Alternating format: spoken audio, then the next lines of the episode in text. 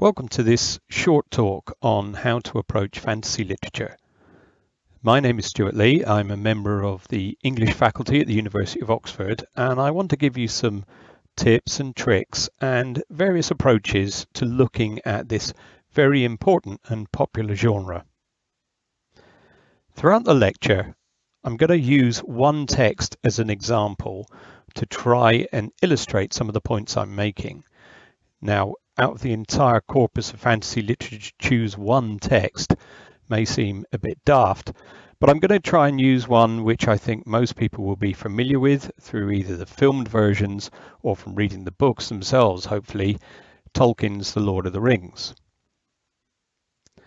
First, let us consider what is it that these texts might have in common. The Odyssey, Beowulf, The Pilgrim's Progress, The Castle of Otranto, Frankenstein, Alice in Wonderland, Winnie the Pooh, Animal Farm, and of course, The Lord of the Rings. Well, they are all considered by some critics as works of what we now call fantasy literature. But how can any single definition or categorization attempt to group these texts together? That there is a grouping of texts under fantasy, as there is under science fiction, is fairly obvious. If you go into any bookshop on the high street, you will be able to go to the section where there is a collection of books under the title Fantasy Literature, and you'll be able to buy various books by various authors, the same way you could buy detective novels or science fiction and so on.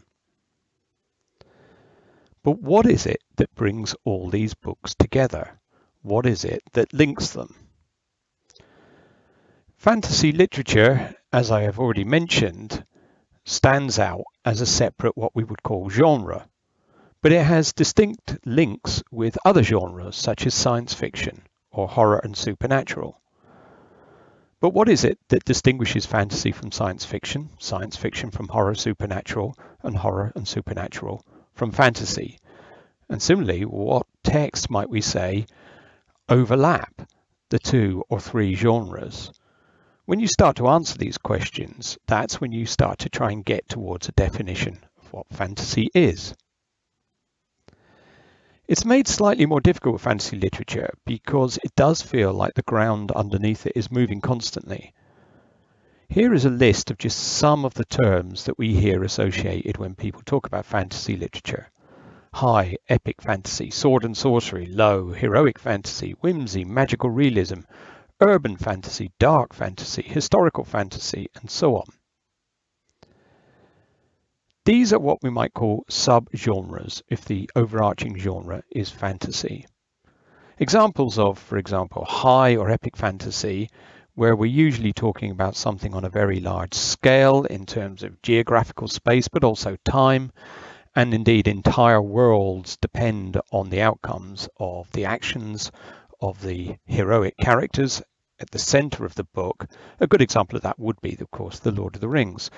Sword and sorcery or lower heroic fantasy is usually focused on an individual, usually some form of bigger than life character who goes on single adventures, fighting their way through very action packed stories. Uh, for example, R.E. Howard's Conan the Barbarian series. Uh, whimsy might be something where the fantasy is kind of all a bit tongue in cheek, like Alice in Wonderland, and magical realism might be like some of the stories that you get from Borges. But returning to the preliminary list of books, we could group these together perhaps as all containing elements of something which simply cannot happen, at least according to our current knowledge. We have the reanimation of a corpse to the talking teddy bear, but this in turn can cause problems. Things that believe, people believed in the past as possible, which we would now generally accept as impossible, and vice versa, may mean that a text moves between genres, between believability and unbelievability. So from that sense, from realism to fantasy.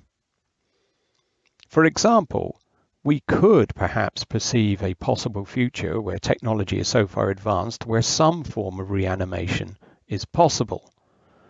But the idea that by nature, just as a natural event, a teddy bear, a stuffed teddy bear, could stand up, talk, and have adventures is unrealistic, is simply unbelievable. So there, there we may have a distinction there between fantasy and moving perhaps with Frankenstein to science fiction. In English literature, the search for fantasy's origin can take us quite a way back, as we shall see. But let's start with uh, a comment by Dryden in 1712, where he talked about stories which embodied the fairy way of writing. And this seems to suggest something slightly strange, magical, not only in the content, but also in the composition process or purpose. If we move to more modern scholarship, we will see terms such as impossible, unreal, wonder, when people attempt to define fantasy literature. But there is also a very strong point that what we get in these types of books is not illogical or inconsistent. In fact, consistency is one of the key components of a successful fantasy novel, as we shall see. But to come back to our definition, it may be considered as something which cannot happen, and more importantly, never could. So how do you start to approach such texts? It is true to say that there are some verse fantasies, and indeed there are some fantasy representations in drama, but for the most part, what you will come across are short stories or novels. So a good way to start might be to consider how we would, we would eh, by a standard approach, talk about a novel or a text. Here we tend to look under four key components, setting, narration, plot, and characterization. Setting is simple. Where and when does the story take place? But in the case of fantasy, as opposed to mimetic, realistic literature, how do we actually know where and when this is taking place? They often take place in imaginary worlds. More importantly, do we believe in it? And I'll come back to this later on when we talk about something called world building. Narration and point of view, as elsewhere, we would consider is, for example, the presence of the narrator. Is the first person or third person used? Is the narrator ever present, as in, for example, Tolkien's The Hobbit? This is standard stuff, and in fantasy, because the author is challenged with conveying the unknown and the impossible, the narrator can be very intrusive. Tolkien himself realized that the narrator in The Hobbit became a bit of a, a barrier for people to accept the text, certainly his own children. Plot is the succession of events that take place. How is the plot unfolded, the exposition? What complications are introduced and when? Are there turning points and a clear climax? Does it end with resolution? With exposition, we also consider the structure. Is it linear? Does the narrator flash back or foreshadow? Again, all standard stuff. Does the narrator follow the norm? In The Lord of the Rings, for example, as Tom Shippey pointed out, the complex toing and froing of time in the chapter The Council of Elrond in The Fellowship of the Ring is something we would tend not to get in a traditional novel. It moves back and forth between millennia. The Lord of the Rings actually finishes off a story that started thousands of years before, but we only get glimpses of that throughout the text.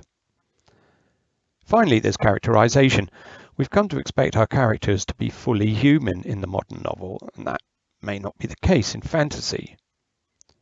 We tend to consider characters as, e as either flat, to use E.M. Forster's term, one might call an actant, where they are an abstraction or representative, or rounded, what we might call an actor, the type one would expect in the modern novel, where you get full insights and they are very realistic in their emotional responses. How do we find out about these characters? Is it through telling, explanatory, or do we show? Are we shown the characters, or do we discover them through dramatization? Again, to return to The Hobbit, one might say that the dwarves that accompany Bilbo Baggins are not very rounded characters. There's very little to distinguish each of them apart from the colour of their cloaks, with the odd exception like Thorin. In fantasy, we often confront the possibility that the character elements are often expressed through race. In The Lord of the Rings, again, we do not need to delve much into the inner thoughts of Legolas, the elf, or Gimli, the dwarf, to understand their take on life because we have known traits already associated with elves and dwarves. It's worth noting also, for example, it's quite common in fantasy to come across what we call doubling, where two or more characters are paired to show a contrast. Again, in Lord of the Rings, the valiant Faramir, who takes the right path, is opposed, of course, to his brother Boromir, who falls to the power of the ring. But all of this tends to reveal information at the level of the individual text, which is fine, but it doesn't really help us to get to a macro understanding of the genre of fantasy. To this end, then, critics have tended to adopt two main approaches. The first one is a chronological approach.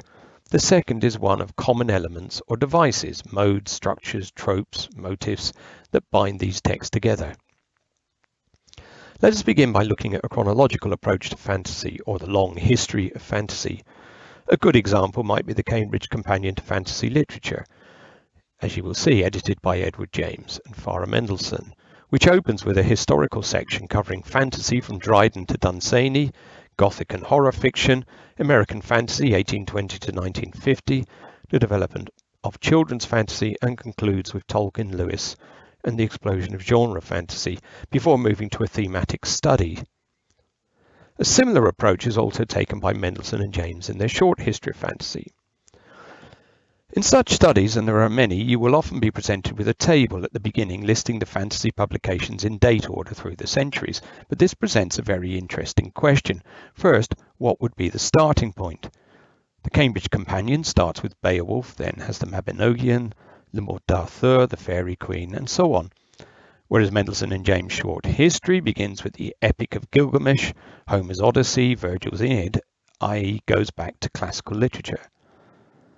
Seven, second, if we accept our earlier premise that fantasy literature is about things which we as a reader believe could not happen, but the author themselves shares the same belief, how do we square this with the fact that the audience of Beowulf, for example, probably did believe in monsters and magic, and maybe indeed the poet did too as well. So was it a realistic text at the time of its composition, and it's only now that we would consider it fantasy or containing fantastical elements.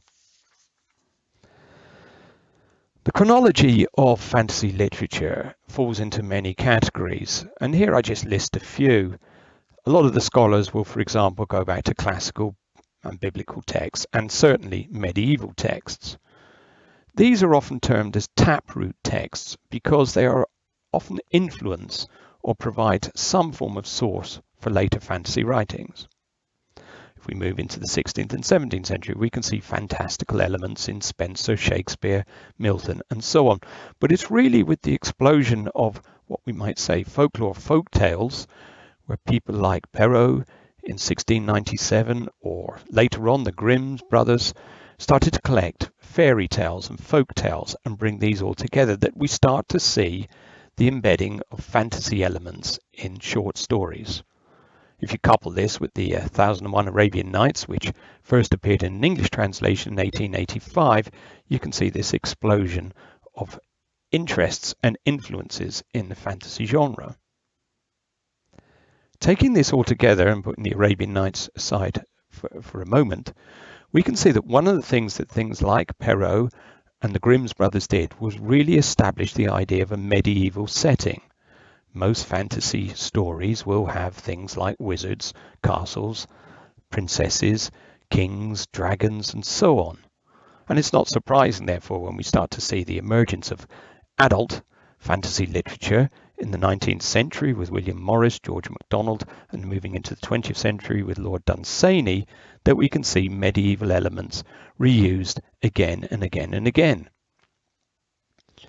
However, as we moved into the late 19th century, of course, and the age of rationalism, where people were adopting scientific methodology and constantly seeking scientific explanations, stories such as fantasy tales seem to have no place for an adult readership at least, and we can see that they were gradually moved to the nursery.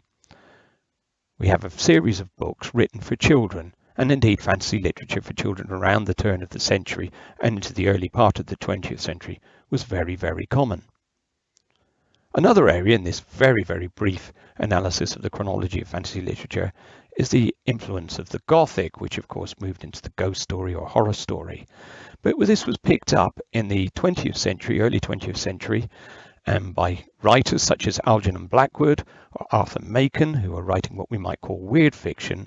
And one of the most famous exponents of this is H.P. Lovecraft, the American writer writing in the 20s onwards. The sea change, or perhaps one of the most important um, developments of fantasy literature, happened with the publication of Tolkien's The Lord of the Rings. Regardless of the opinion of Tolkien, most scholars, and particularly those of the history of fantasy literature, cite the publication of The Lord of the Rings in 1954 to 1955 as a seminal moment. Some, like Tom Shippey, go as far as to say it created a genre almost single-handedly, but perhaps that's unfair. Of course, fantasy literature was written in the end of the 19th century and early 20th century, as we've already seen. And indeed, Tolkien had contemporaries who were also writing forms of what we might call fantasy literature. His friend and colleague C.S. Lewis, for one, Mervyn Peake, T.H. White, and so on. But as John Clute said in uh, his analysis of fantasy literature, it marked the end of apology. Writers now no longer needed to feel ashamed of writing fantasy, certainly for adults. And it did seem to cement the idea, such as the lengthy trilogy, although it was actually six books, the motifs and tropes of the medieval world as already mentioned, and most importantly, the use of a fully realized secondary immersive world, Middle-earth. Now Tolkien was clearly not the first writer to create a new world, in fact that idea had gone back centuries, or to look to medieval literature as we've already said.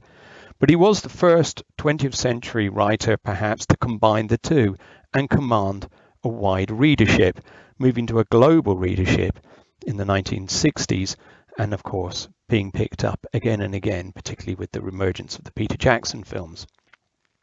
One cannot help but agree with Terry Pratchett when he described Tolkien as being like Mount Fuji in Japanese prints, a ubiquitous background presence. Two further things to note about Tolkien. First, he taught, as did Lewis, several of the next wave of British, fan British fantasy writers, such as Susan Cooper, Diana Wynne Jones, to name but two. And secondly, he set a mark in the sand that subsequent writers either tried to build on, emulate, or even reject to take fantasy in different directions. In terms of our survey, I'd just like to draw a line by noting the what we call the Ballantine Adult Fantasy Series, or BAFS. Between 1969 and 1974, this published 66 titles in around 68 volumes, which you could say established the genre. Indeed, Williamson notes that it was probably this that really cemented the term fantasy as the description of the genre. We have writers such as MacDonald, Morris, Carroll, Eddison, Howard, Tolkien, Lewis, Sprague de Camp, Pratt, Leiber, to name but a few, which were reproduced at this time and then also inspired a new wave of writers who were then to pick up the mantle in the 70s and beyond. Putting the chronological approach to one side now, let's consider how scholars have tried to look at commonalities across fantasy texts to see if this revealed anything about the genre. One of the common areas to look at is plot structure, and in this there are similarities very much in works such as by Vladimir Propp or Joseph Campbell, who were studying comparative mythology in the early and mid part of the 20th century and looking for common plot areas which were replicated across many, many titles.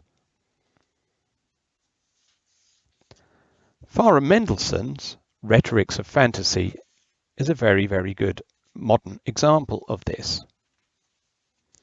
Mendlesohn argued that fantasy succeeds when the literary techniques employed are most appropriate to the reader's expectation of that category of fantasy. In other words, fantasy is popular because you kind of get what you expect, but in the hands of good writers, this can be reimagined. She proposed four main structures around which we could base or consider uh, various fantasy texts. The most important and an obvious one is what's called the portal quest fantasy, where the character leaves a familiar surrounding and passes through a portal into an unknown place. For example, The Lion, the Witch and the Wardrobe, or Stephen Donaldson's Lord Foul's Bane series. A subversion of this might be Diana Wynne Jones' Howl's Moving Castle. Such tales do not have to be quests, but the overwhelming majority are, as Mendlesohn noted. And she saw a pattern in many of these books, a reasonably defined journey, a setting of a moral universe with moral expectation, and the taproots being the epic, the medieval quest, and so on.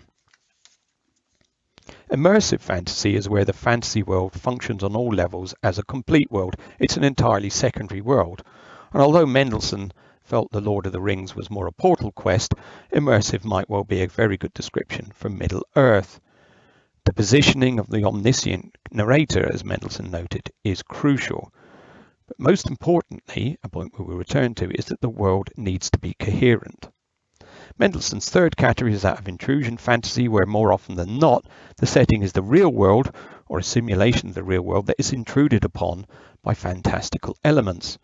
This is perhaps something we would find in writers like Lovecraft or Stephen King, where the horror elements intrude a New England small town. And finally, there's liminal fantasy, where there really are no barriers between the real and fantastical elements. They live side by side, such as Susanna Clarke's Jonathan Strange and Mr. Norrell. Common devices are used in many of these books by authors to try and create what we know as world building. That is to make the world, be it a liminal world or an entirely secondary world that you immerse yourself into, to be entirely believable. And that's paradoxical as it may sound to you, because of course you are trying to make the fantastic elements, those which are entirely unbelievable, believable. To do this, writers tend to employ a variety of methods.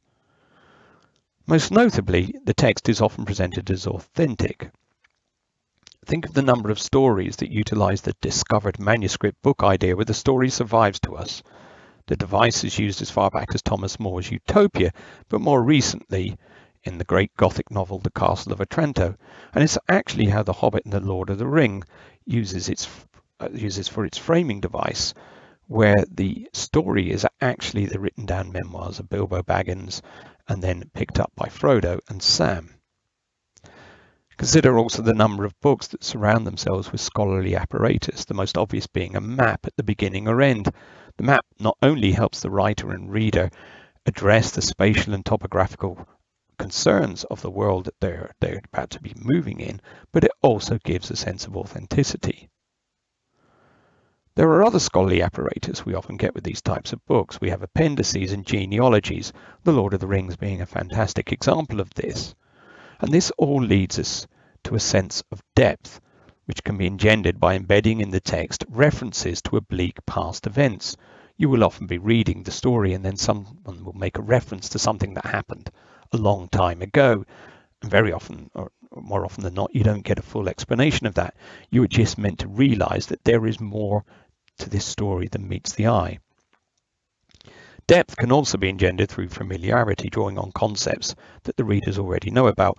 Tolkien himself noted that it's desirable if you can, necessary if you can, to use words that are already in existence, which have a certain sense and are laden with a certain sense. And therefore I use dwarves and Middle Earth and elves and so on. You can't have everything absolutely strange at the outright. So for many Western writers, they can be assisted greatly in terms of making the world seem familiar, that first step to believability, by drawing on known mythologies and to repeat the medieval motifs and tropes we've discussed at length earlier. This is what is familiar in such writers as Sir Walter Scott, or indeed in Hollywood. It engenders in reader a sense of knowing, which in turn can assist with immersion.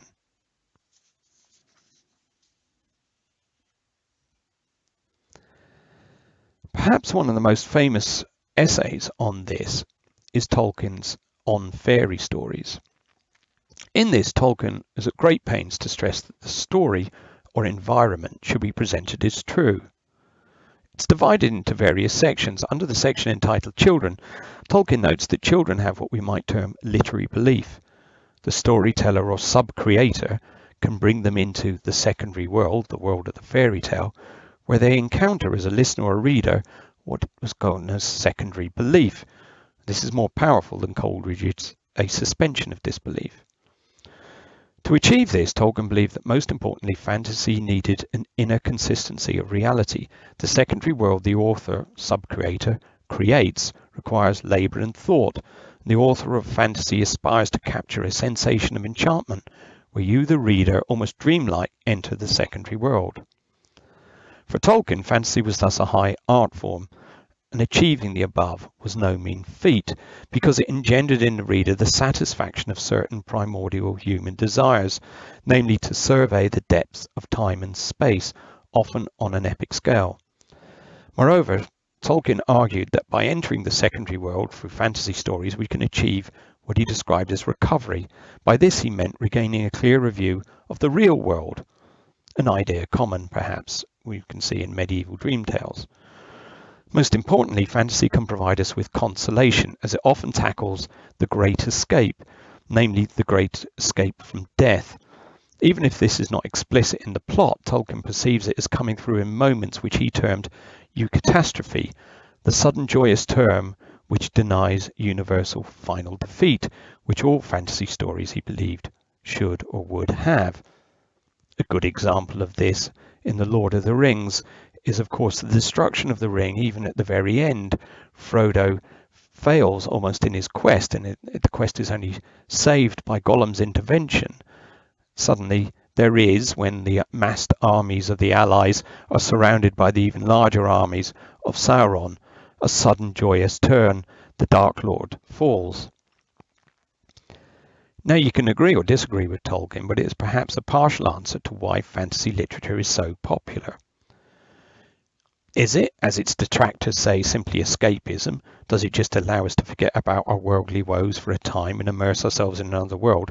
Or does the epic scale or endless possibilities afforded to an author, freed of the shackles of reality, allow them to explore real world issues but on a scale impossible in mimetic literature or in an environment that does not require a familiarity of experience in the reader?